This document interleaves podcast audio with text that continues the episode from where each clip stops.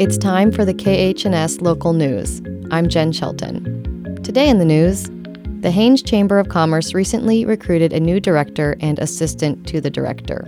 The new leadership is energized to build connections between consumers and local Haines businesses.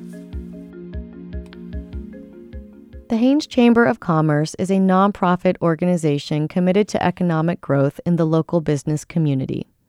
It formed as a nonprofit 50 years ago but its roots are older than the city of Haines itself. The Chamber of Commerce first organized in 1909, the year before the city was incorporated. In October, the Chamber hired Dory Thompson as assistant director. And last week, the Chamber added Amanda Brandon as its newest director.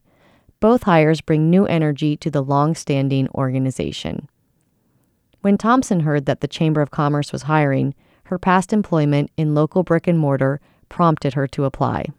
I worked for Alaska Rods this summer, and uh, Rod said, Oh, yeah, you'd be perfect. You love to talk to people. You can talk to anybody. She also brings a depth of professional and life experience. I drove truck for 14 years. I worked for state parks for two seasons in the Blue Mountains, and I worked for the Oregon Corrections in Umatilla. I volunteered for free tax service in my community for 14 years. I am a Christian and a member of the Tlingit tribe, also a member of CIA. Amanda Brandon, the newly named director, has unique insight into tourism. She brings with her an understanding of the specific needs of the traveling consumer. Most recently, I was a flight attendant for Alaska.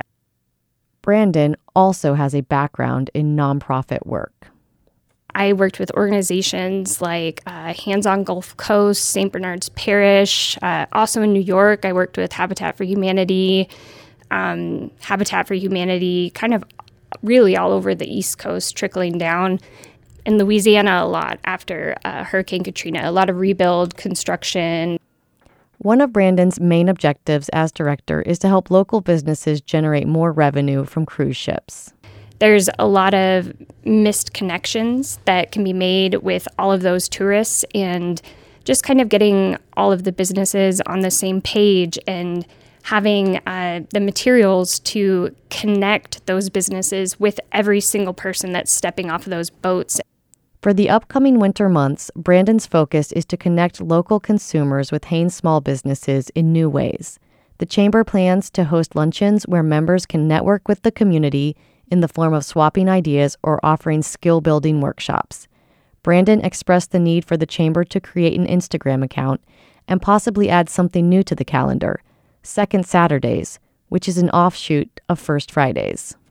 We're going to try to have some fun community activities, events involving kids.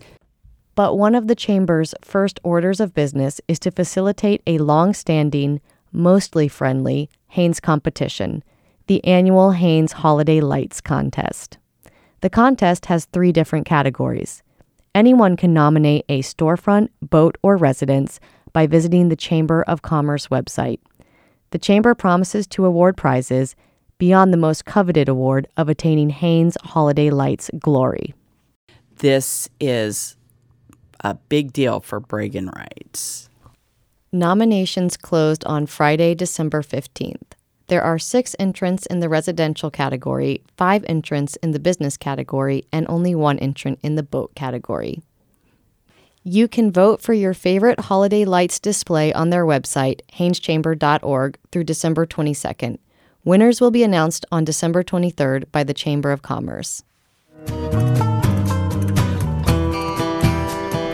That's it for the KHNS local news. I'm Jen Shelton.